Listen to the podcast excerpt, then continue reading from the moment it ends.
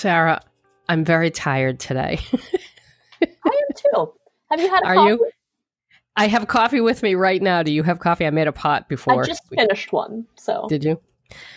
Yeah. Um, it, it just occurred to me this morning, and it, it kind of snuck up on me that tomorrow is my dad's. Uh, my he's he died seven years ago tomorrow, Mm. and yeah, and I I just am anticipating the the weepy phone call from my sister and yeah, but but still the moment like i typically go over to st ignatius and i light a candle and you know my sisters do the do those memorial masses which i hate okay.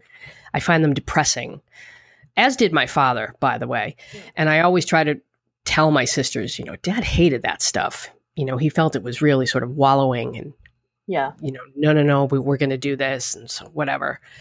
Uh, so I go to St. Ignatius and I light a candle and I sit there uh, with, you know, and I just sit and think about my dad. And in my mind, I talk to him and that's how I remember him. But uh, to, it, it's weird how as the years go on, you forget, you forget that date until something reminds you. Yeah. So yeah, that's that is weighing on me just a little bit, but hopefully um, I'll be able to. I'm gonna try and I'm gonna make sure to keep myself occupied. What a depressing way to start the show. Hi, welcome everybody. Yay, Women on Top podcast. Wee, Yay. yay, death, yay. so, Sarah, Yes. are you a Big Little Lies person? Uh, sort of. I'm not. I wouldn't say that I'm all in. Mhm. I'm like a casual fan, but I Mm-hmm. I am up to date. You are. So did you you watched last season and then started watching this season? Yes. What did you think? I can't get past the bangs. Oh, yeah. I can't get past them. I think I They're just saw. An, I think I just saw an article uh, called "Big Little Bangs."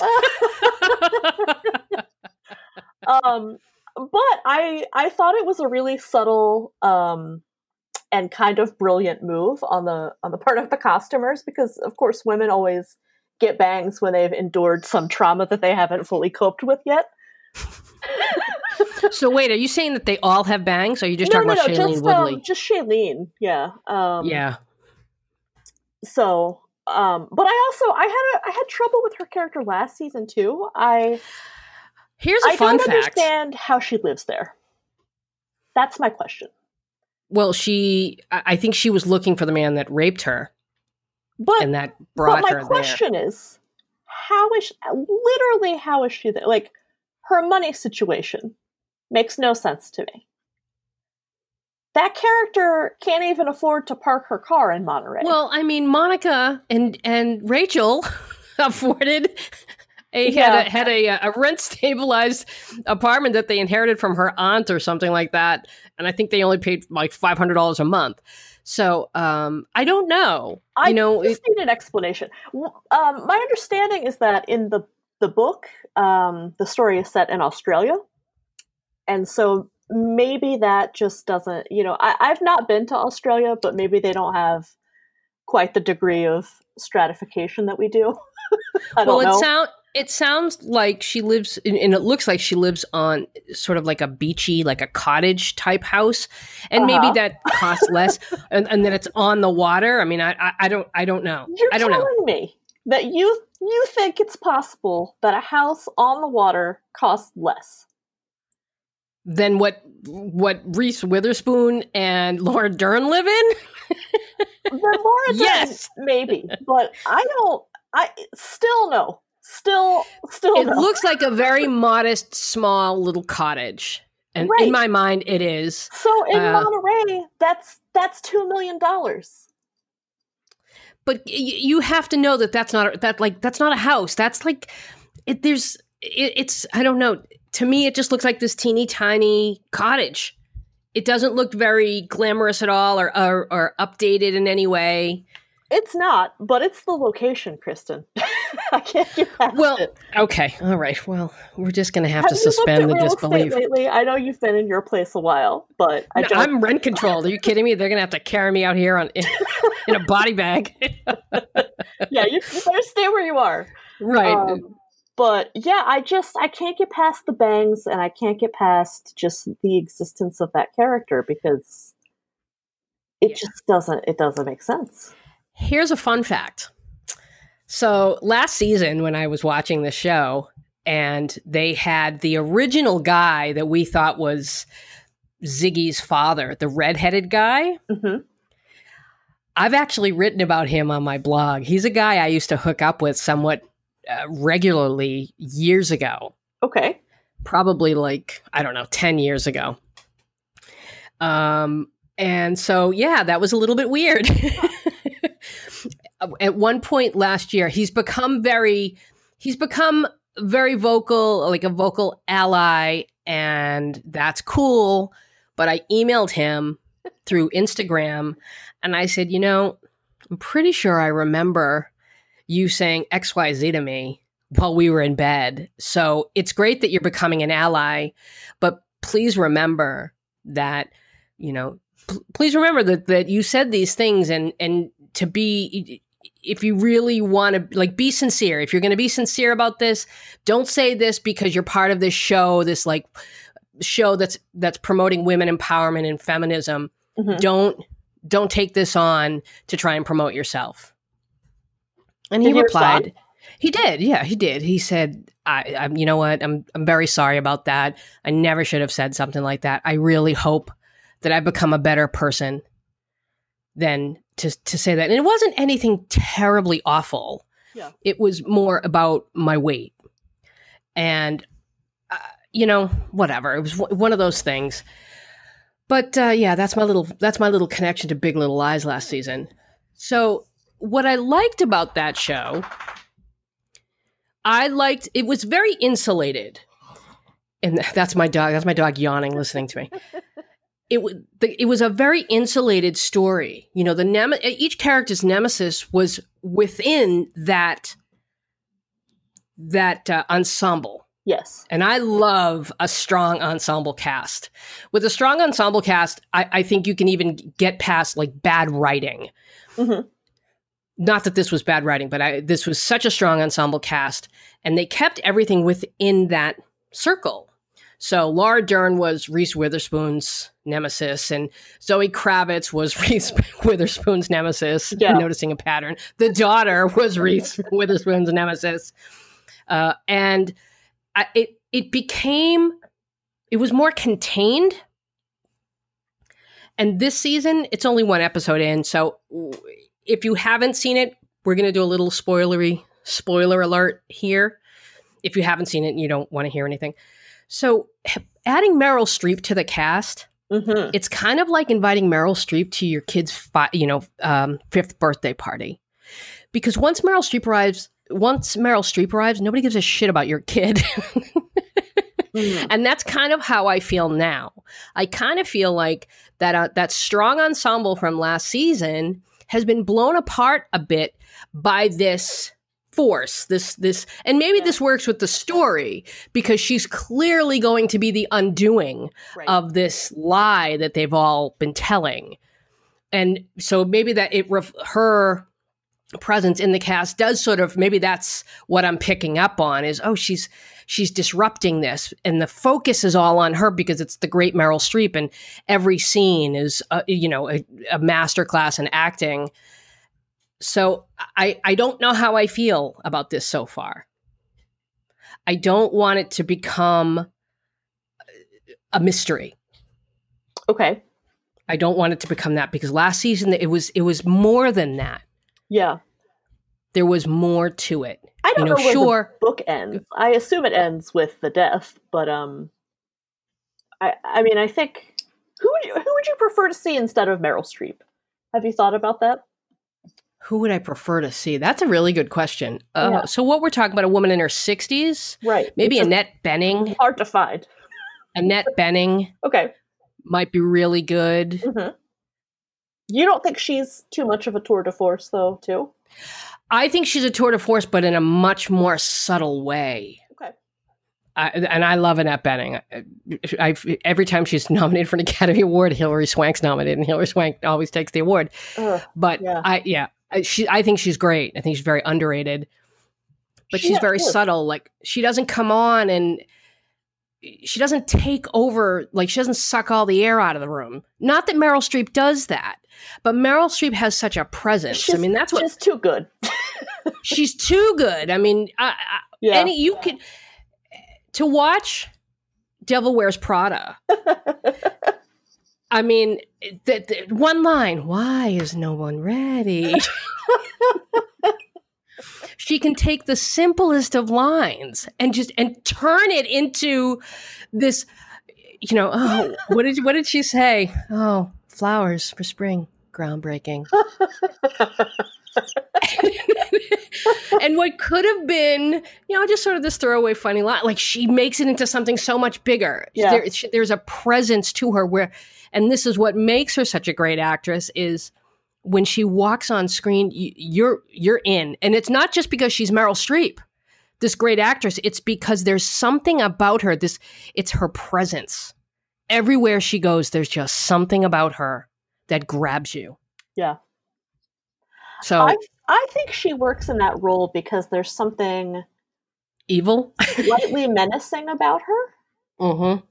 That I don't I don't know that Annette Bening has. Um, I'm, Mhm. try- I'm trying to think of Annette Bening's uh, resume here. I, I don't know. I, let me just Google it American Beauty. for sure. Um, but what else? That's all I could think of. Yeah, I, I, I, who else? Like, who else in there? Michelle Pfeiffer. Hmm. Michelle Pfeiffer. Well, Michelle Pfeiffer makes sense as um, Alexander Skarsgård's mom. That's for sure. right? Just in terms of looks. Yeah. Um, Is Julianne Moore in her sixties? I think she's No. very, very Oh, no. Okay. Julianne Moore's my age. Oh, well, that's too bad. I think, I think 50, 51, maybe, maybe. let's see. And you have to keep in mind too, Julianne Moore and Nicole Kidman would be peers. Oh, that's true. Yeah. Um. So Annette Bening, I haven't, I haven't seen most of what she's done actually. Yeah, it's uh, wait a minute. No, and let's like think maybe like foreign actresses. Who's the one I'm thinking? I think it is it Isabel who who I can't pronounce her last name. No, please. no. Uh, Isabel, H U P P E R T. She was nominated for an Oscar a few years ago. Uh, to where she's Isabel there. What? Isabel Huppert? Some, I, I think that's who I'm thinking of. People, people listening, like, who the fuck cares about this? We do, just so that you know. But right, it's what you're basically what you're trying to say is who could play this role Right. but Streep. Yeah. And it's kind of like who could play Miranda Priestly but Streep? Well, I, I will say, and I think Annette Bening could have been great in it too. Oh, you know who came up when I googled Isabel Huppert? Um, Who? Catherine Deneuve, which is a really good option. Yes, that is a good option too. But is she in her 60s or is she in her 70s? She might be in her seventies, but I think that's Well, yeah, and how? okay. Yeah, I think that I think they're supposed to be what 40, so that makes sense. Right. That could be, but who knows? Yeah, I, there is. It's her. It's her delivery. It is. It's the way she can sit there and go. You're very short. and Reese Witherspoon's like, y'all, what? I, and I and I have to say, I I am not a Reese Witherspoon fan. Ever since that that tape of her being arrested or Well, being pulled over. Oh, she was pulled over for I don't know if the husband was speeding. I don't know what the story was, but she got out of the car and she was hammered and she pulled the whole "Do you know who I am?" Yeah. bullshit. But then when you see her doing her interviews for her book club, it's hey y'all, like she's fucking Paula Deen yeah. all of a sudden. I, I just, there's something very disingenuous about her, and I don't like the fact that she acquires and options all these books. yeah, I've uh, seen that. And, and, but, and she says, well, you know, and I decided I wanted to start making movies for women that had great roles. Well, for women or for you, because you seem to always be the lead Yeah. in everything you acquire. So I'm not really sure. And I, I kind of, she was supposed to be in Gone Girl. She was supposed to Oh, be? Amy. Yeah. And David Fincher was like, mm, I'm not seeing it. That would have been wild. it, it never, and that, that's another one. I, th- no, I think, I mean, Rosamund Pike was great in it, but I, I do think uh, another actress could have been great in it. I, I but Reese Witherspoon is not one of those actresses. well, but what if she had pulled that off? If she had pulled that off, that would have been that would have been incredible, and I would have a whole newfound respect for her. But yeah. and I'm sure she did. I'm sure she saw like, oh, I'm so tired of these fucking Legally Blonde movies. Yeah, let me get really sink my teeth into something. But she also bought the book The Luckiest Girl Alive. Did you ever read that? No, is that the one that's like about um it's like about superheroes or something? No. Oh. Well, no, I haven't read it. it's a, it's about a woman who experienced a uh, a, a life changing trauma in her teens, and she has to go back oh. home. I think it's yes, I did read it. I'm looking at the cover now. Yes, I did yeah, read it. Reese Witherspoon uh, acquired that too, and I'm sure it's just a coincidence that the antagonist is a 30 something blonde. So, mm, anyway, yeah, that's kind of a meaty role too. It, yeah, it is, but it's very much uh, Amy Dunne. It's it's Amy Dunne light. It is Amy Dunne light. Yeah, it's um. So, yeah. in any case, um. Well, yeah, hopefully so, she'll do a good job with it. Good luck, Reese. Good luck. We're behind you. We're rooting for y'all. you got this. you got it, girl. We're behind you. Um, so you suggested that I listen to a podcast mm-hmm. called The Gateway. I did. And it's about a it's about a cult leader. Mm-hmm. Supposed cult leader. What what was her name again? Teal, right? Teal Swan. Teal Swan. I mean, really, if you're going to be a cult leader, that is the best name possible. It's a good one. Yeah. and initially, I was very much not into it because I felt, you know, I've never heard anybody talking about this, and will people really care? Hmm. But uh, the more I saw certain things on Instagram this week that enraged me, and and saw how easy it is for people like Teal Swan to suck people into and draw people into their web. Mm-hmm. I said, okay, let me give this a try. And now I'm on the third episode and holy shit. Right? right. Yeah. Because you listen to her and you're kind of like, oh, she kind of makes sense. She kind of does. At she kind of does. At first but but when she starts with it, but then I could see her energy, and it really is all that woo woo bullshit uh-huh. that I hate. That I hate. I hate these spiritual uh, and these transformation coaches. Not a thing, by the way. Yeah, not a thing. Stop falling for it. And I'm I'm imploring everybody that if you do hire a coach and or you do want to go to some sort of you do want to do some sort of spiritual work, please make sure that whoever you go to is certified and has taken the time to learn how to do this properly because this is a perfect this podcast is a perfect example of why this industry should be regulated mm-hmm.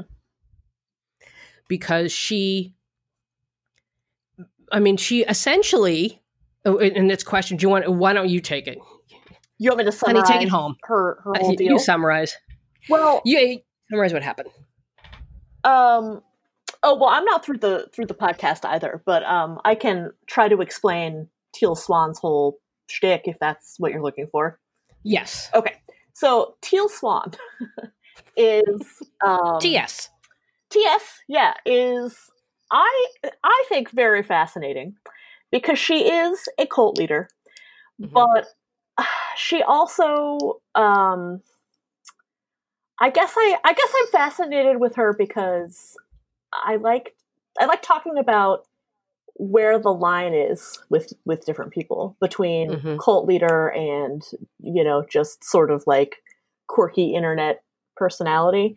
Um, mm-hmm. She's recently been in the news again because she had been, I, I guess, allegedly, um, encouraging people to commit suicide. Oof. So that's what that's what brought her back to the kind of the forefront of the news. But I mm. stumbled across her a year or two ago um, when she was first coming to prominence as the Gucci guru. That's what we used to call her um, because she used to, I guess, wear a lot of Gucci. And I don't know. Of course, you know what what spiritual guru doesn't? Yeah, right. Um, but so I guess she likes Gucci, and um, the other thing about her is, um, and I would argue that this has been an important part of her success. Um, she's she's very striking looking. She's, uh-huh. uh, she's she's classically beautiful. I don't know how mm-hmm. tall she is, but she has dark hair and these very pale eyes that are either green or blue. So it's like a really good, striking contrast. Mm-hmm. Um, and you know, if you're going to be a cult leader, you have to be charismatic, right? So that's obviously helping. Um, and when you listen to her, depending on where you start listening, she actually does kind of make sense. I I think her whole shtick started out because she was disagreeing with some pretty fundamental tenets uh, in psychiatry. Yeah, um, I would say so. After listening to it, yeah. And but I think that that kind of makes sense on some level too, right? Because I I think it's it's true of mental health in America in 2019 that unless you are already to the point of total desperation, you really can't get help. I mean, if you, and also if you don't have insurance, right? If you don't have someone encouraging you to go, there's a lot of right. barriers and a lot of hurdles. Yes, and that health. is that is uh, one reason why coaching is becoming a, a, a, a huge industry is because more people are hiring coaches than going to therapists because right. therapists cost more. Right.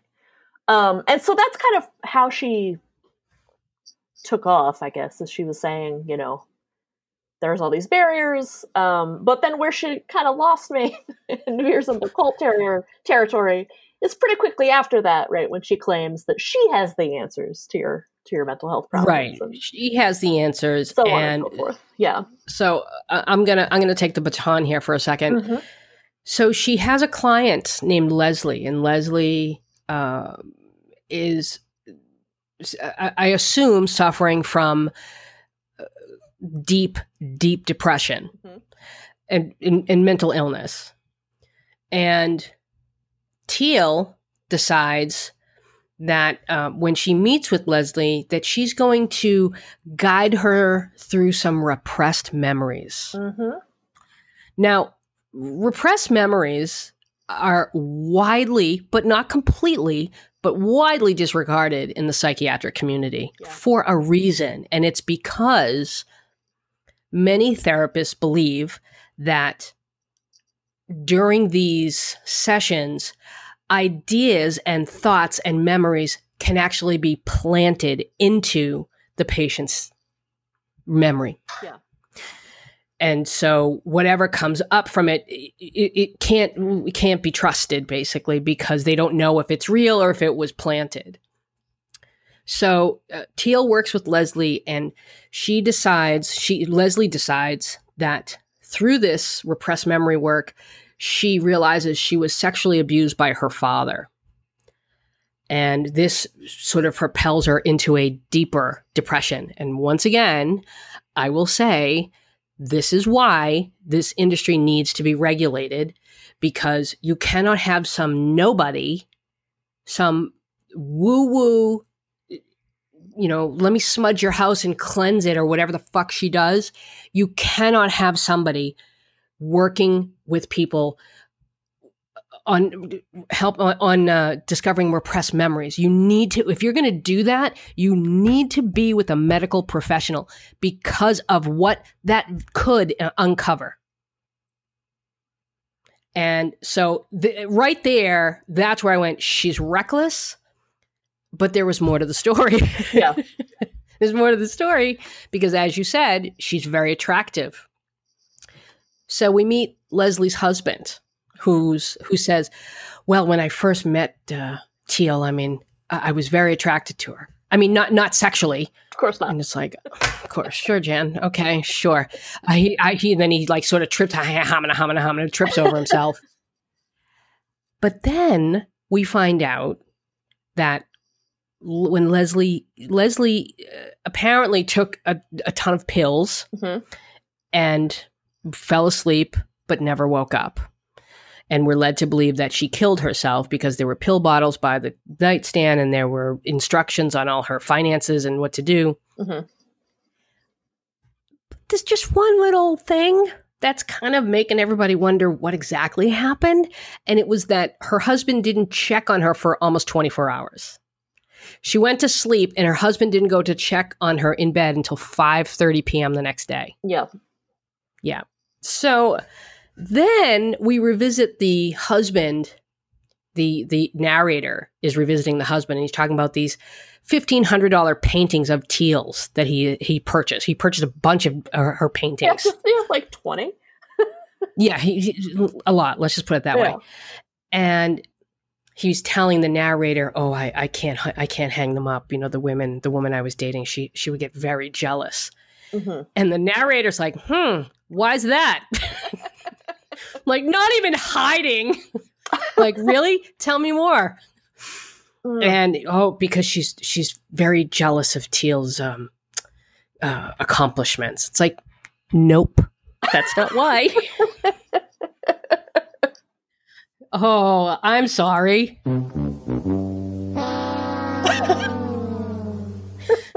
that's not why, you creep. So there's yeah, there's a lot to this, but the really idea, the idea of people blindly following somebody because and let's face it and you know we have teal swan and then we have uh, our friend miles with a y. Yeah. you know who uh, I, I found this gem on his instagram. Um, he put it in his highlights he had people ask him questions which is basically just a fucking thirst trap Mhm. and the question was, How can I forget my ex boyfriend who stole lots of money from me and manipulated me? And Miles with a wise answer understand he was in a bad place. Still might be. Sad, really. Accept what happened and accept responsibility for choosing him as your boyfriend. Forgive him. Forgive yourself. Be grateful for the lessons. Who you choose to date is a reflection of what you think you deserve. Choose better, you deserve better. Now, we all know that if Miles with a Y looked like Jonah Hill, not that Jonah Hill's not a good looking man, but he's not conventionally attractive.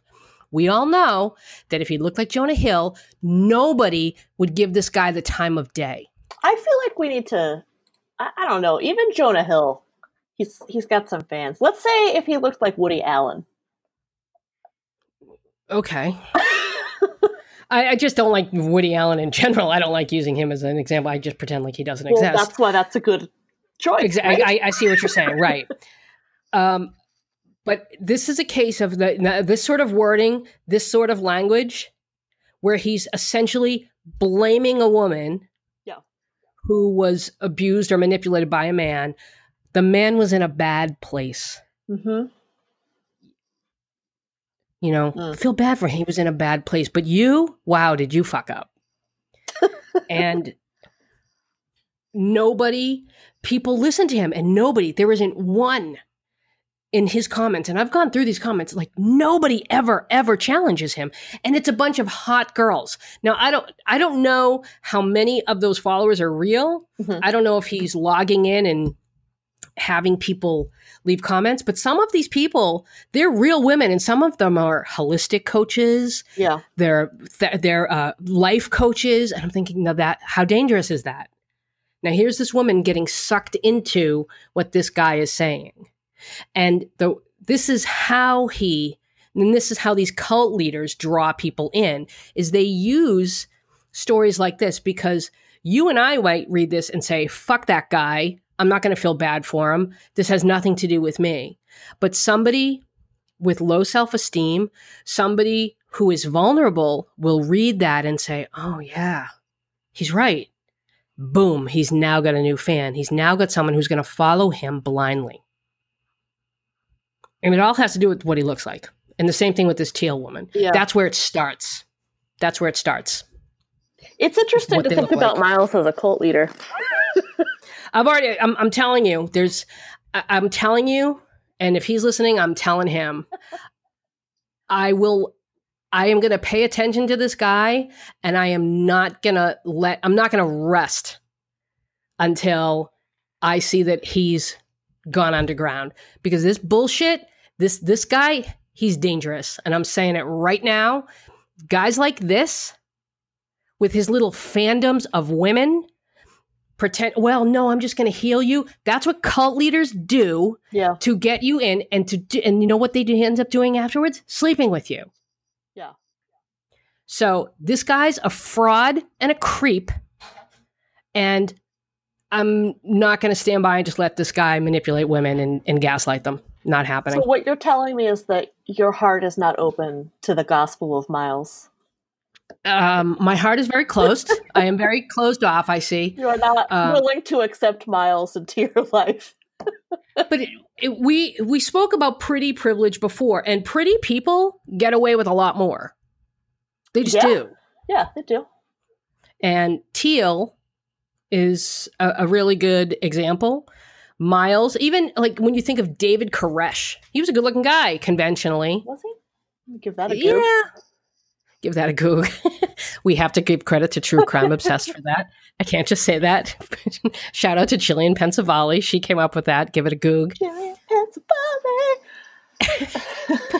I'm not gonna do it. Patrick Hinds did it.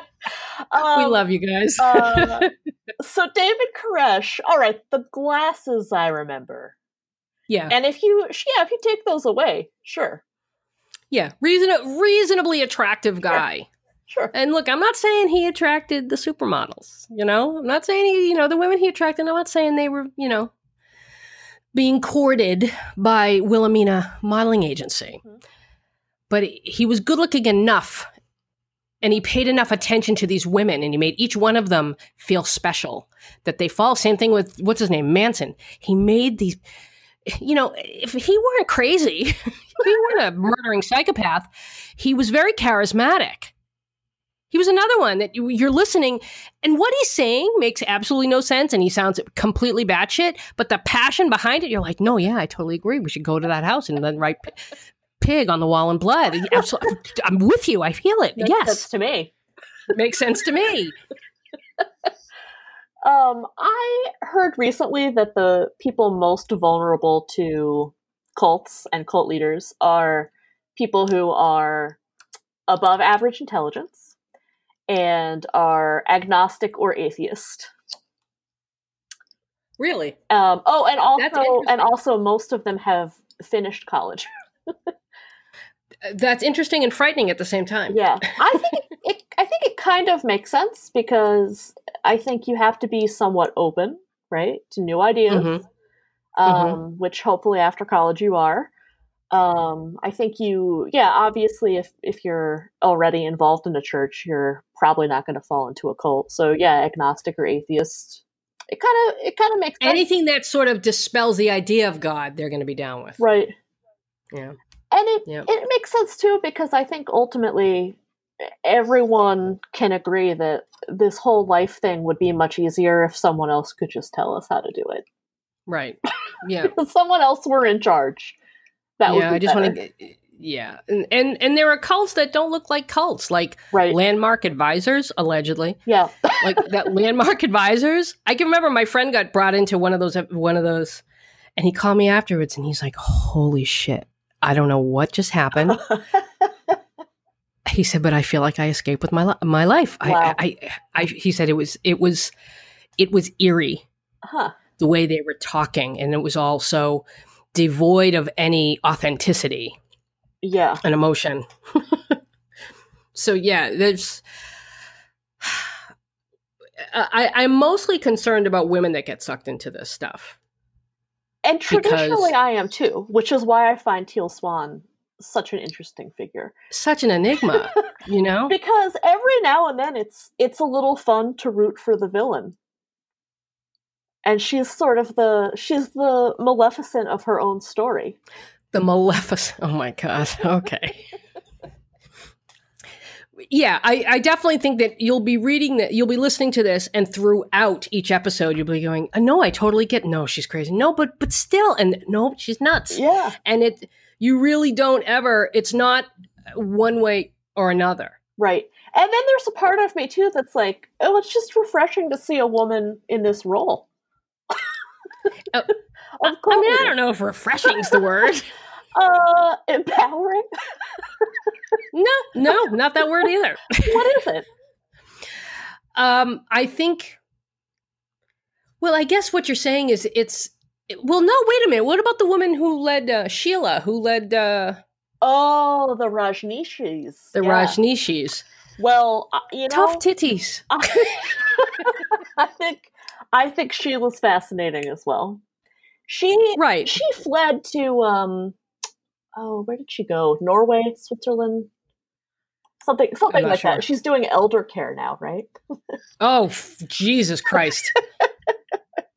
That's horrifying. It That's is. horrifying. It is. But I see your point that it's that a woman could have that kind of control, that kind of power and influence. And influence, yes. Yeah. Now, yeah, that that is impressive. Uh, now she could just not be potentially a murderer well, or have right. something I to mean, do with that. The murder's not great, allegedly. Allegedly. um, but that's the way of cults, I guess. You know, mm-hmm. you're, you're going to get there eventually. Are you following the NXIVM thing? NXIVM. Is that the sex cult? Yeah oh, the one with the girl, the actress that, from Smallville. Mm-hmm. Yeah, no, I, I can only take so much. Okay, you're, I, I, you're culted out. I'm culted out. All right. But we can we can talk about that one on a coming show. I'm just gonna have to listen to some of the episodes. So the podcast is called The Gateway.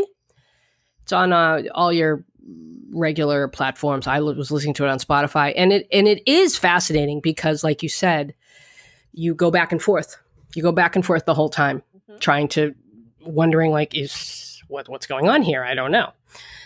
So now we've touched on Miles and men who are douchebags. Mm-hmm. Um, now I want to talk about uh, this week's Ask Polly column that was in the cut. And I again, I love the cut, and I love Heather Hav-. Havrilesky.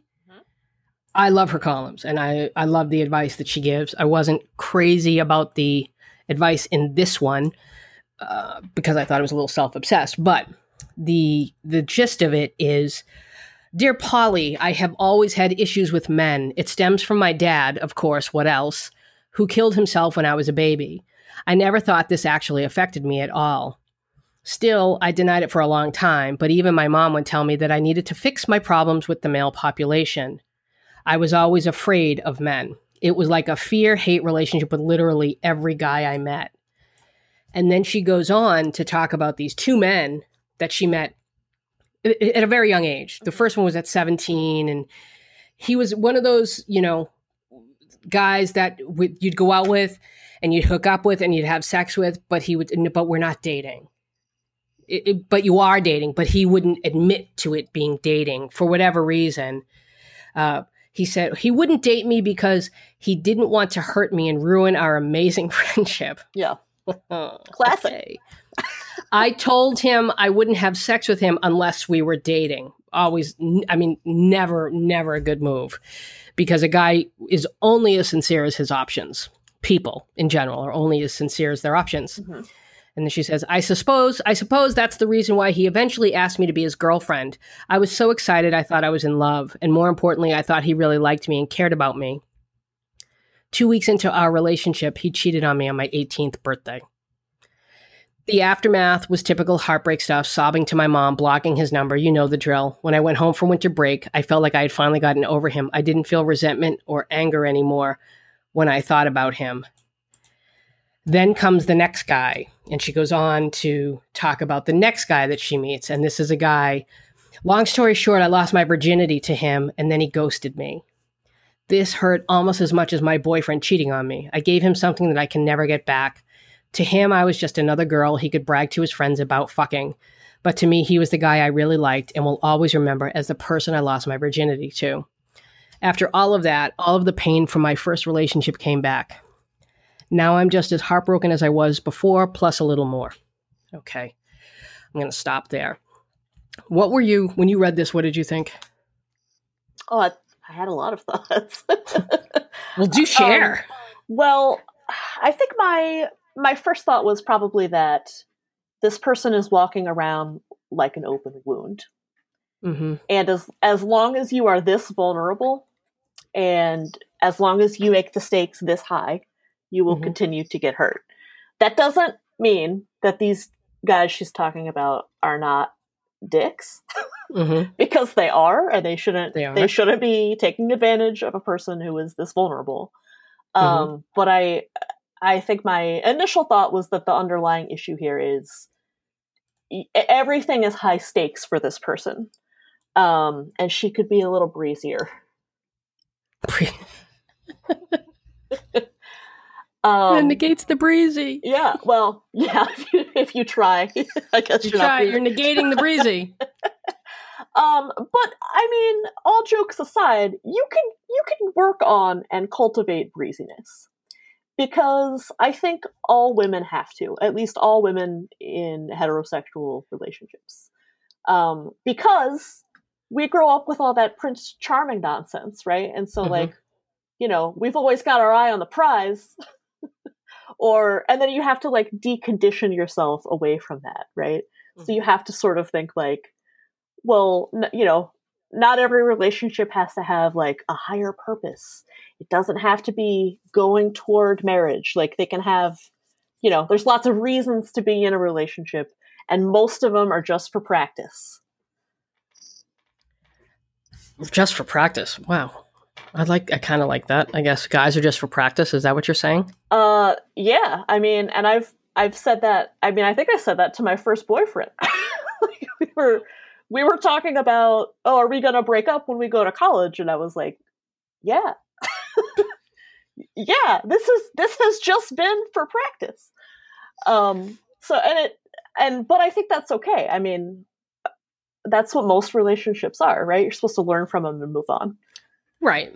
She she signs off the the letter saying, "I mean, am I just completely unlovable?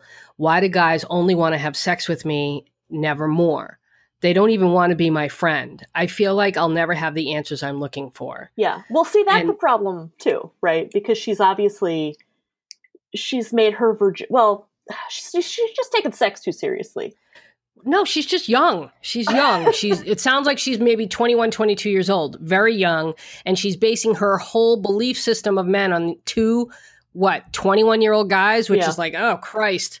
Uh, like they're they're assholes. They're just like right. penises walking around.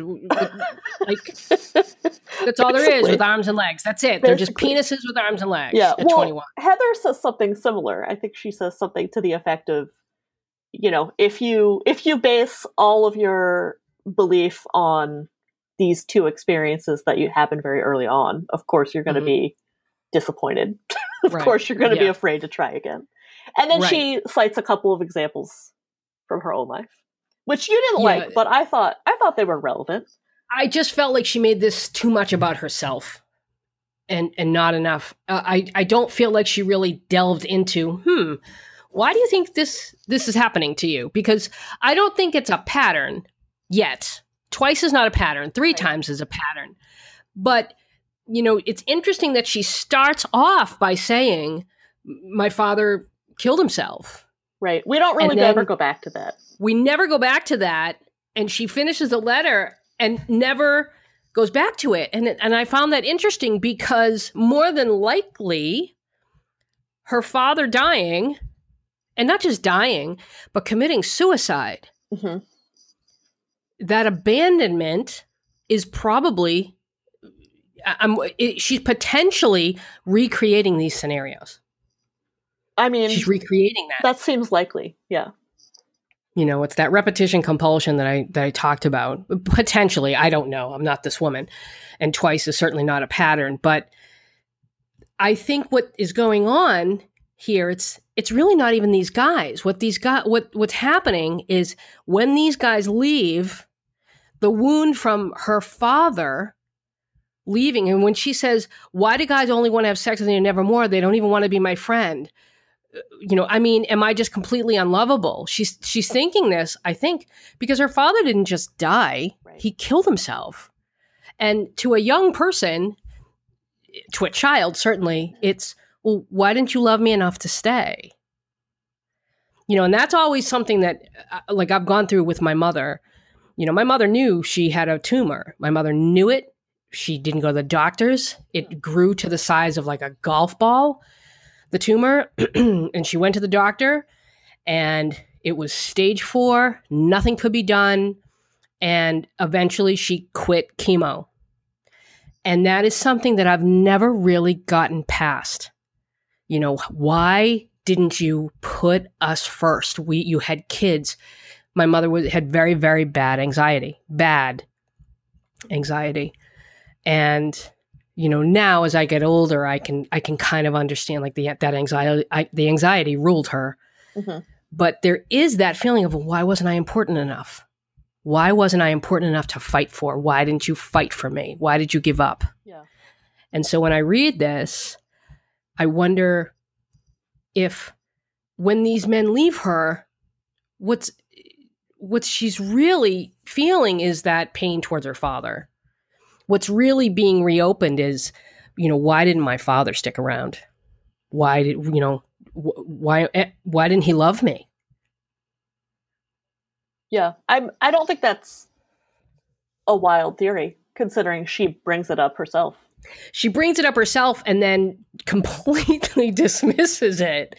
And so I was kind of like, "Oh, Heather, man, you totally missed a cue there." Like she she brought that she brought that up, and even when in writing, and I remember when I used to read certain certain letters, you know, it was never a co- it was never just a coincidence. Like certain wording, Yeah. things like that. It's just it's not a coincidence. Like people include that stuff for a reason. They might not know what the reason is, but they include it, and it's what they, you know, and the the things that they include versus what they don't include actually tell you quite a bit.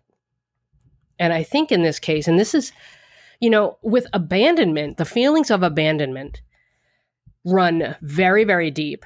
And I, I, I know for me, it can be easily triggered. And this is why dating for me is so, it's such a double edged sword because you know, I the rejection triggers me. Mhm. I compl- I just become a complete. Uh, I I fall into a depression. Even like I was I was on OK Cupid this week, and I'm flipping through, and I started to cry because these apps dating, what it brings up for me really is just this sense of loss and pain, and do I really want to do this? and I have to re like I have to completely change my brain and, and how I look at it. I have to make a concerted effort to change the messaging in my brain when I'm doing this. Yeah. You know, of, oh hey, think of the possibility, or you know, oh he he's cute, and you don't know that it's, you could be. Who knows who you know who's interested and who isn't. Yeah. Or think of it as practice. They could be practice, sure. But in any case, I guess what struck me about what struck me about this is that feeling of why being completely unlovable and why doesn't anybody want me? And I think that's what stuck with me because that was that's always something that's sort of rolling around in my head that I have to that I always have to sort of stand up to and say that's not true. You know, and when you have these messages and it's when you, whether you have depression or not, and depression, y we all know who the inner critic is. If if you suffer from depression or if you are a survivor of abuse, where that that voice comes out and says nobody wants you. See, this is why you shouldn't do this. This is why you should stay home. You know, you're not worth it. And we have to learn how to stand up to that bully in our head and say that's not true. And uh, you're not going to be Superman the first time you do it, but you can change your brain. You can change your brain and you can change your thoughts if you decide to tell to speak, you know, to talk back to that voice and say I am worth it. I am lovable. And you know, it's not that I wasn't it's not that I didn't matter, I wasn't important. It's that, you know, her father or my mother just their their mental illness took them over. Yeah. They were in too much pain. Well, Basically. So you you and Heather are kind of saying the same thing Are we? in the end. Yeah, Heather um, says you need to stand on firm ground first and foremost. When you're on firm ground, you'll know that men are not garbage. Men are simply enabled by our deeply stupid, unbelievably greedy, unnerving, unnervingly ignorant garbage culture. Oh, Um, well. and, but well, but before that, she actually does mention the dad stuff, um, but in a, in a really strange way. She says your dad's death is relevant mostly because you weren't around men growing up. Huh.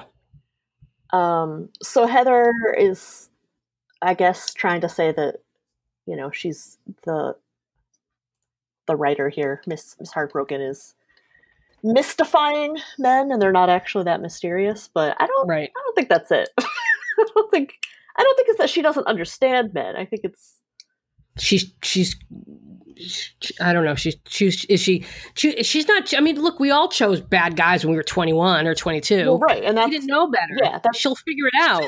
right. we all hopefully she'll figure it out long before I did or long before other people did. Yeah, But over time, we we learn. Like you're supposed to go through these. yeah, you're supposed to Sort of- this way. You're supposed to go through that. You're supposed to meet those guys because it sort of educates you and uh, about what you what you'll tolerate, what you won't tolerate. right. okay, now uh, I like going back to the letters that I received. Uh huh. you do, you do? How often do you do this? Well, I've been doing it because I've, uh, but let's just, I'm working on a project, let's just say. Okay. And I've been reading a lot of the letters. And this one, uh, I've starred ones that I want to use here in the show. And this one is kind of a doozy. Yeah. It says, uh, Hi, Moxie. I'm a 53 year old woman, and I've been dating my current boyfriend for about 18 months. Brian is 58, and we've both been divorced a few years. We've had a couple of minor rough spots in our relationship the last year and a half, but for the most part, it's been good. We're pretty much inseparable. He says he loves me and eventually wants to live together and get married. Here's my issue. When I'm. Oh, Wait a minute. Hold sorry. on, hold on. gotta, gotta keep it together. Here, here's my issue. Hold on. When I met Brian, he was already on Instagram. I'm a Facebook person, so it did so didn't really know what it was, so I didn't really know what it was. I joined Instagram about a year ago to see what it was all about, and because Brian is always on it. Oof. Anywho, as I became more familiar with the app, what I noticed was that Brian liked and commented daily on what I would classify as soft porn pics of various women. I was uncomfortable with this, so I eventually brought it up to him, and that particular behavior has stopped. However, what I don't think he knows is I've caught onto what I don't think he knows I've caught onto is what I've come to terms with is that I've come to terms with his like fucking several younger, attractive, and single women he knows personally through their mutual involvement in sports. By this, I mean he likes every single one of their pictures, whether these women are come hither pose or they're doing something totally innocuous. So I'm just going to stop there and say Brian's a creep. There, I said it, and uh, that's the. I kind of feel like that's that's sort of the um, answer to this because that I, I I don't know. I find this kind of behavior creepy. Hmm Uh, Yeah. I'm sorry. D- Hello. It, oh, I, I, I agreed. I guess you didn't hear me. Sorry. No, I did hear you, but I wanted to hear more. Oh, you wanted more? Well, so uh, in my twenties, I um I had an acquaintance um called Old Bill. Ooh, he sounds like a, a charmer. Old Bill uh, was this dude who would just sort of orbit, um, uh, again, in, intramural adult sports. And he, you know, he just thought he was one of us. And we called him Old Bill. So, my advice to this writer is, you know, don't worry about it. because the women whose pictures he's liking are probably calling him old Brian. Yeah. Well, Gross. The rest of the letter. Let me continue with the letter. While he sometimes likes and comments on other people's posts in general, including mine or his son's, it's somewhat random and certainly not every single picture. What's even more disconcerting is that this nonstop liking continues until one of two things seem to happen. One, he eventually stops when a particular woman isn't reciprocating, probably clearly seeing on Instagram that he has a girlfriend. Or Nope. two, Nope. or or two, you can see by her post that the woman he's liking has found a new relationship with someone else. Maybe. This last this last situation was was this past week. He liked this woman's post nonstop for the last year until the absolute very picture of her and her new boyfriend went up, and now there hasn't been a single like since. Some twenty pictures later. that is a lot of record keeping. I was just gonna say, whoa, A lot of data. like that's a yeah. We're th- we're treading into like this sort of obsessive. If you if you feel the need to go, go to these lengths, then there are deeper issues in your relationship than you realize. They're pretty much inseparable. They're pretty. What'd you say? They're pretty much inseparable. That's what she says at the beginning. Right before she How said, do you- Here's my issue. Yeah. How can you be inseparable and and be tracking him this way? Well, I guess he's um I guess he's Instagram liking while while they're together, right? Like they're probably Maybe. No, I think room. she's actually yeah. No, I think she's actually wa- like checking on his. You can you Oh, can see someone's that too. activity. Yeah, she's Yeah. doing that too. But I also believe that he doesn't respect her enough to wait till he's alone. I I totally see him out to dinner with her and just scrolling through Instagram. Yeah, yeah, I I can totally see that. I'm I, I kind of have to laugh at what's the term she used. He's like fucking. Like fucking. Yeah. He's like fucking women on uh, Instagram. Yeah, we all have those guys that will like and and and I've I've had them on Facebook and I'm certainly not bragging, but there was always this one guy who would comment on everything and like everything until I just finally booted him. So I was like, I don't like I don't want your comments. I give you no attention. I don't like this. The attention it became creepy. Mhm. And I think that's why the women didn't reciprocate it. Yeah. They're not interested, because man. they, right, they thought he was creepy. They want it to stop. Right. It's like some old guy commenting on their stuff. It's creepy. Oh, But I feel yeah. like if you if you feel the need to to do this kind of recon work on someone that you're dating, uh, that speaks to that speaks to I think the the level of trust in your relationship. I would think. Well, I think she's picking up on the fact that he's, you know, he's uh, he's exploring his options. is he exploring his options because were any of these women actually dating? Oh, they're Let's be they're real. more limited than he believes.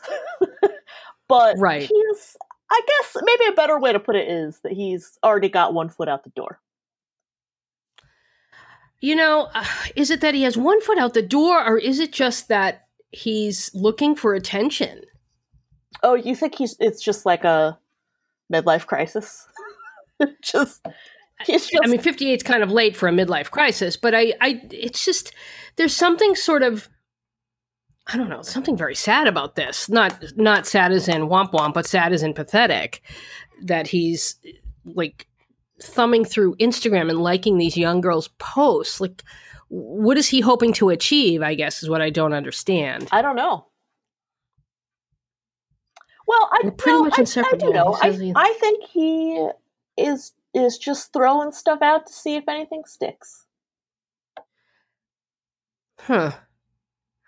Or is he engaging in safe in behavior he thinks doesn't qualify as cheating? Like it's sort of a you know how people flirt, you know, oh I have my my work husband or whatever.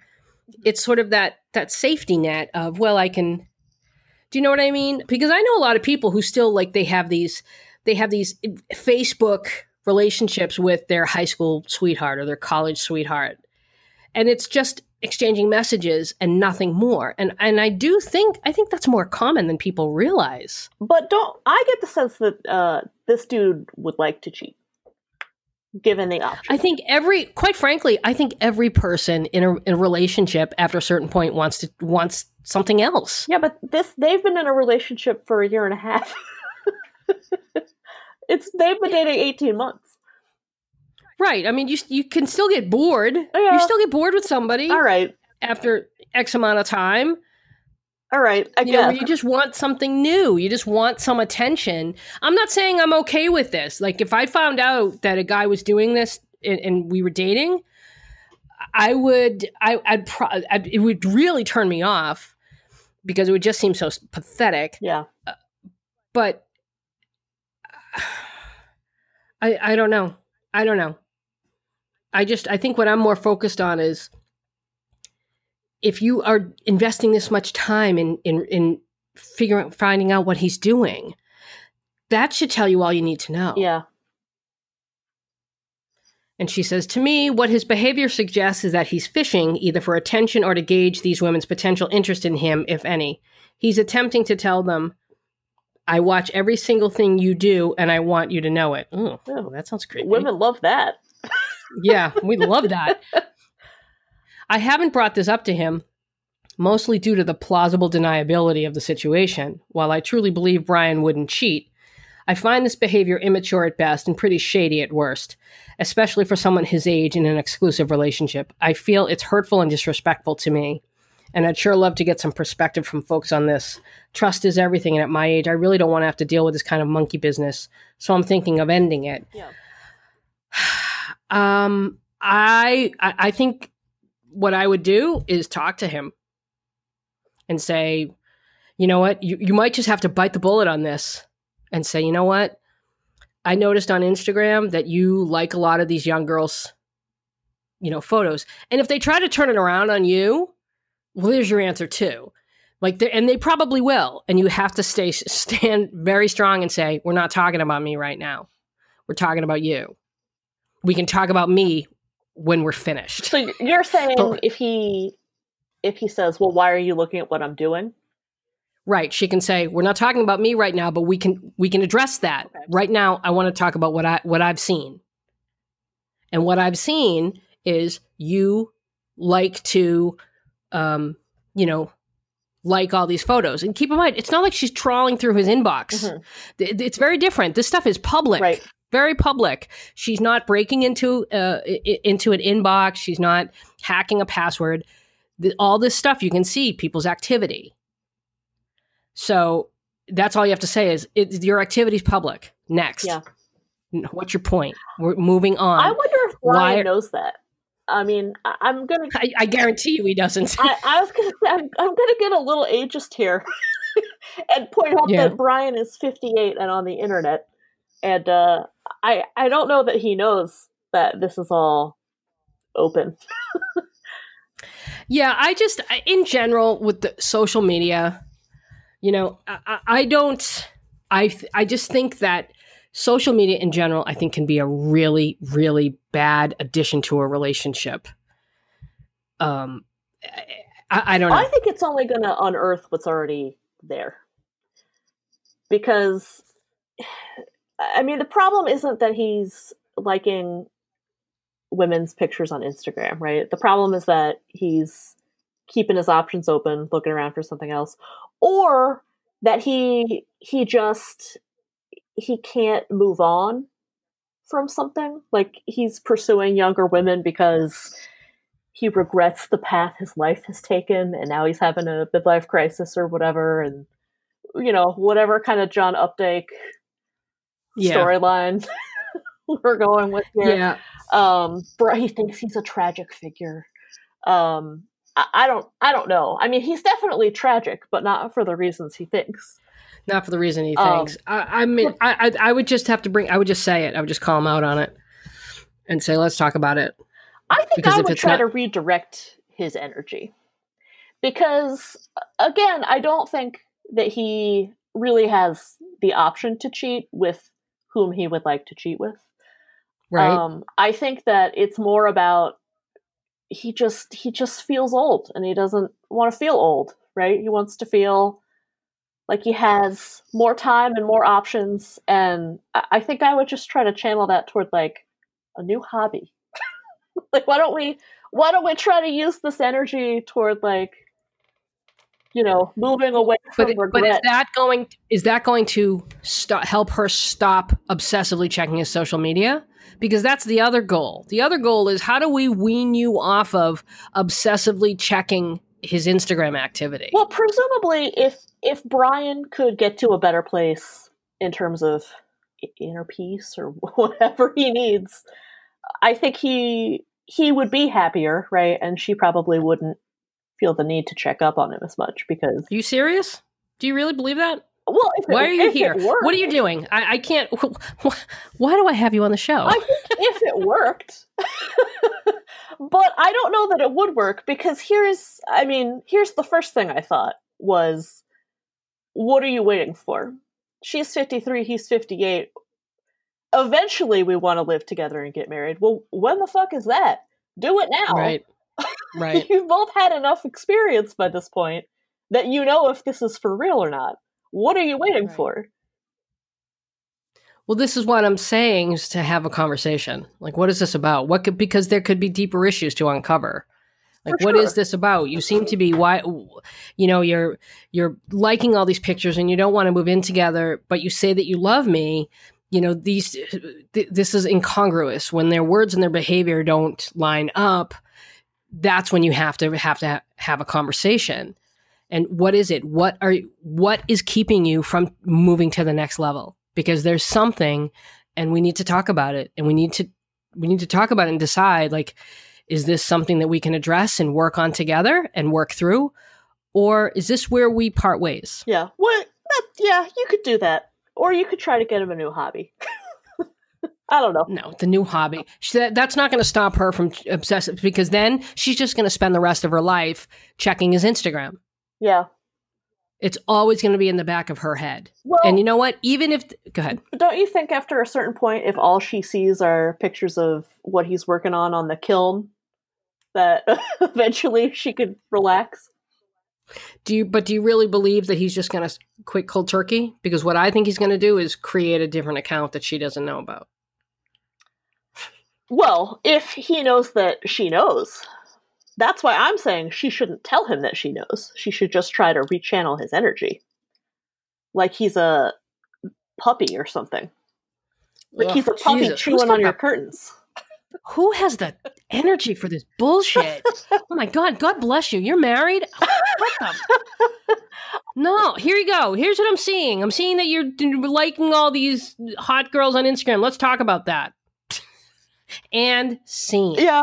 I mean, it's it's hard for me to know what I would do in that situation because uh, my husband also knows Old Bill, so I think he oh. he would recognize if he were doing it. I think he would recognize, oh, this behavior is creepy, and probably rein himself in. So it's it's hard for me to put myself in this person's shoes. Um, I'll yeah. admit that, but I I just think you know, bring it up probably isn't going to change it. It's just going to embarrass him. Not that he shouldn't be embarrassed, but you know. Okay. Yeah, we can agree to disagree on this one. I I think the the overreaching issue here is, you know, what social media sort of unearths. Yeah. Well, yeah. about your partner, stuff that you don't know, stuff that you didn't see when you were dating and you you know start trawling through all those photos and you're like wait a minute. What's this picture with the unicorn? Yeah. what's going on here? You know you know what what is that what is going on here? And you start to and then when you do see the things that they like i mean how many reality tv show people once they go on tv you know everyone starts swarming around their social media to see if they can find something and they unearth likes of anti-semitic posts. Ooh, yeah. You know I mean, this is so. On one hand, I think you know it is. I don't know. Maybe it is. I don't know. it's important. Is what you're saying. I don't. I have no. I don't know. What would I say to this chick? I would say, talk to him. Ask him why he's doing it. Oh, you know, have an honest conversation, and you know, hopefully it'll bring you closer. But do it knowing that he might say, "I'm not happy and I want out," and you know, and you're okay. Yeah. Either way, You're fine either way, but just get it out in the open because this is going to eat you alive until you figure out what he's Yeah. doing and why. Or you could just conclude, you know, I'm already monitoring him, so maybe I should just leave. True. True. Oh, Sarah, I think we're going to have to agree to disagree on this one. Well, as I said, I don't really know what I would do. Yeah, who knows anymore? I, I don't know what to tell you. Jesus, I don't think if I if I were getting these letters now, I don't think I'd ever have. I mean, I had very little patience before, but now I'd just be like, oh fuck, I don't know. Why are you asking me? The answer is fuck that guy. If I just fuck that guy. Next question. Um, do you remember the letter that I sent you? no, Hmm. I shut up. I like to think that it was uh pretty unique. hold on, hold on, hold on. Let's know. Let's know. Hold on. You're gonna search for it? I'm gonna search for your email. Sarah, wait a minute. Uh, submitted. Huh. When did you send it? Oh, let's see. Um, circa 2007, 8?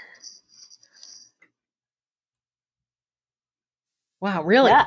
That long ago? Oh, come on, talk to me. What was it? Tell me. um, well, um, it was not about the relationship I was in, um, which is interesting because my ex boyfriend is the one that actually showed me your blog in the first place.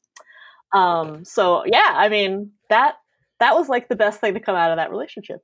Um, um, but it wasn't. was he about- making fun of me at? The, was he making fun of me at the no, time? No, he just was like, "Hey, I think you'd like this." I don't know how he came across it. I'm I'm not sure, but he just pointed it out to me as a thing I might like, and I did. Um, but I didn't write about him um, because I knew the answer was fuck that guy. Um, but I I was asking whether I should um, go to this wedding I got invited to, and the wedding was between a friend um, or I- I guess rather like a person that I thought was a friend, Uh-huh. um, and a guy that had ghosted me. And you told me, Oh no. Was I an asshole? no, you were not an asshole. Um, and you told me that I didn't have to go. Um, and that um, you know, any any any acknowledgement, like whether I sent a gift, a card, simply RSVP'd no, was like more than was required of me. um, so I did not go. Do you feel better about that, or did you re- immediately regret no, I it? feel I feel fine about not going. I don't feel like I missed the party of the century or anything. You know. Right. God. I'm, I was holding my breath. I'm like, oh, please don't let me have been an asshole. No, um, you were not an asshole, but I I was genuinely confused about whether or not I was obligated to go to this event, and it was in another. Fuck that guy. No, screw it. It was also in another state, so it was like shaping up to be this very costly and awkward experience. oh, I can't stand people who like. I barely know you. Come to my out of state wedding and spend thousands. Fuck Well, you. My, I'm not going to your friend, wedding. I knew very well. I I knew her for like seven years or something. So, um, yeah. But then I so then I didn't go to that wedding, and then we we talked a couple times after that. But eventually, she unfriended me on Facebook, and that was kind of the end of that. because you didn't go to her wedding. Um, I I don't. Well, I don't know if that was why. I think she probably would say like, you know, we're not friends anymore because we did. You know, we were talking less. No, she just got married. I mean, that's You know, like her life changed Yeah, and, you know she she got married. She was like focusing on her married life and like single friends. I, I just think that a lot of times when people get married they don't they they sort of stray away from their single friends because they're of, the, of a certain mentality. And then after a few years when they're like eh, this marriage thing not as everything i thought it was I, they contact their single friends and they're like hey let's grab a drink and you're like hey suck my dick because you blew me off it definitely could be that. um, I think it. I think it just was more awkward for her to be like, "Oh, this person is, you know, not not a fan of my husband, and didn't come to my wedding, and eh, you know, any any conversation we could have about her current life Yeah. would be. I mean, I, I just wouldn't yeah, care. it, it was too difficult. Too much, too much water under the bridge. I get it. Oh, Sarah, Yeah. it is that time. Yes. Another great show. Minute, an hour and fifteen minutes. We're really, we're really um, coming in under the under the wire. A lot of times, I try not to go. I try not to go too long because I know when I listen to podcasts, if I see the time is more than say an hour, an hour, I, I'm like, oh no, I'm Oh, really? Um, I check out. Yeah, I, I mean, an hour to an hour and fifteen minutes is my limit. Okay. But there are some that I see are two hours. I'm like, you've got to be shitting me. What do you, what could you possibly have to say for two yeah, hours? well, that is that's a bit much. Yeah, but I don't I don't mind an hour, hour and a half personally. I have a long Yeah. commute though, so that's why. Oh, yeah, that's right. Any good uh, podcast recommendations? Oh, The besides Gateway. The Gateway for sure. Um, that's it. That's it. I don't right. have anything new. There's one- Oh, wait, I do. I there's- do. The. Cut has a podcast, Oh, and it's very good. Is it? What is it more? What is it about? Like Uh, womanly stuff? well, there's a couple running themes. Um, every now and then they do an episode that's an interview with a famous person, um, and it's like how they get it done. So it's usually about work life balance. hmm um, or like how they achieved some milestone. Mhm. Um, so how they get it done. But then they also have um, specific topics. Like I, I listened to one yesterday that was called "What if you regret being a mother?" Ooh, That was pretty heavy, yeah. um, but they're not all that heavy. So um, they had uh, Jill Cardman on, whom I really like. Did you watch her show? Jill Cardman. Kargman, yeah. Who's Jill Cogman?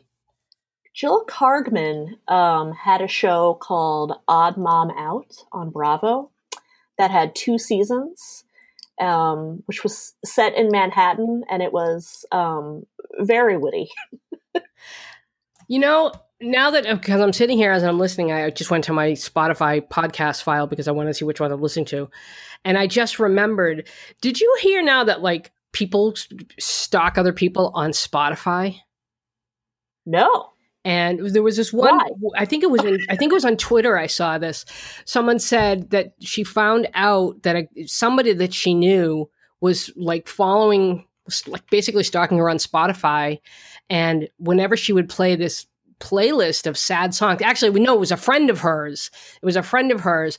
And whenever she would play this certain playlist, and it was this sad playlist, and I think it had some really sort of alarming, like songs that make me cry because I'm very, very depressed mm-hmm. whatever she said every time i would i would be playing that i would get a text from this friend saying hey how you doing just checking in and she never put two and two together until recently she's like anytime she would see me with playing that playlist she would send me a text Well, is that stalking or is that just being observant? right no i, cor- I corrected myself but there are other people like i uh, might read a couple of forums about cody fern and Okay. there are some people like wow like when they talk about stans woo boy Yeah.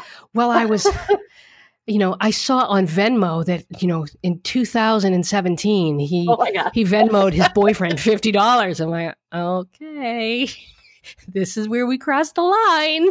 This is where things get creepy. This is why I always put my Spotify on private. well my spotify's on private because i don't want people hearing you know i don't want people to know that i'm listening to you know rainbow connection and Right? you know, and stuff from the 80s, like in emotion. What are you talking about? safety dance? Jesus, how many times can somebody listen to safety dance? Well, that's a classic. It is a classic, but still, Human League. Yeah. Um, so there's a podcast that I started listening to because I started getting into the Real Housewives of New York. Mhm. And it's called Best Neighbors Podcast. It's uh, two women who live in Brooklyn, and they do recaps of the different Bravo shows. And Mm. one of them is the uh, Real Housewives of New York. I don't suppose you watch that, do you? I've seen a couple episodes. Yeah, wow. Uh, oof. That's another one. La ha ha. One of them, I think I've said this, one of them works out at my gym. Yeah. Uh, and she's incredibly loud and, cra- and she swears a lot. But I swear a lot and I'm loud. So, uh, in any case, Yeah, I uh, uh, I just started watching it as a sort of a guilty pleasure, and I read the, a couple of forums. If you like TV, if you're someone who likes television and you like to like discuss TV shows, there's a, a, a show, a, a, site called Prime Timer. Okay. Uh, it used to be called Previously or previously TV, primetimer.com, and it it has every show imaginable. And people, you know, do, they do recaps and people go in and they talk about the different things. Do you watch? Uh, you don't watch the bold type, do you? No, I've never even heard of that. It's on Freeform. Anyway, I got to find people who watch that show because wow, that's another one. What is it about? It's about these three women who work for uh, a, a, an online women's magazine, and it's loosely based on Joanna Coles, who was the editor in chief of Marie Claire, I believe. Yeah. And these three women are just like every hour on the hour they're at work, and they're like, "Let's go to the fashion closet and talk about boys." Hmm. hey, let's leave in the middle of the day and go get lunch and then go call our boyfriends and get laid. And you're like, how do you do what in what world do you keep these how do you still have a job? So, huh. and anyway, uh that was that. They need a they need a Meryl Streep figure. They need office. a Meryl's. Well, they have the boss, and the boss, of course, is based on Joanna Coles. So, of course, the boss is perfect in every way, which completely ties the writer's hands because they can't make the boss an asshole, which is what you want. You like you want some tension, and this, yeah. Anyway, whatever. I, I don't want to get worked up. Guys, follow us on Instagram, Women on Top Podcast. Follow us on Twitter, Women on Top Pod. Join the mailing list for Women on Top Podcast.com for uh, upcoming news about our coaching sessions. I'm going to do a free coaching session in a few weeks. I take my I take my test in six weeks and I am psyched. And I got, I was doing my uh, pra- my practicum this week. I was doing a practice session, and my instructor said, uh, she said, "You're you're very passionate," and she said that is going to serve you serve you very well in your practice. I'm like, oh, thank you. that made me feel. It, it feels good to know that uh, that I, I, just feel good. I just like this. I know this is something that I'm going to excel at. I know I'm going to be good at it, and to know that other people can see that that feels good. So, in any case, thank you for listening, Sarah. Yeah. Thank you for joining us again. You're welcome. And uh, we'll see you guys later. Bye, Sarah. Bye.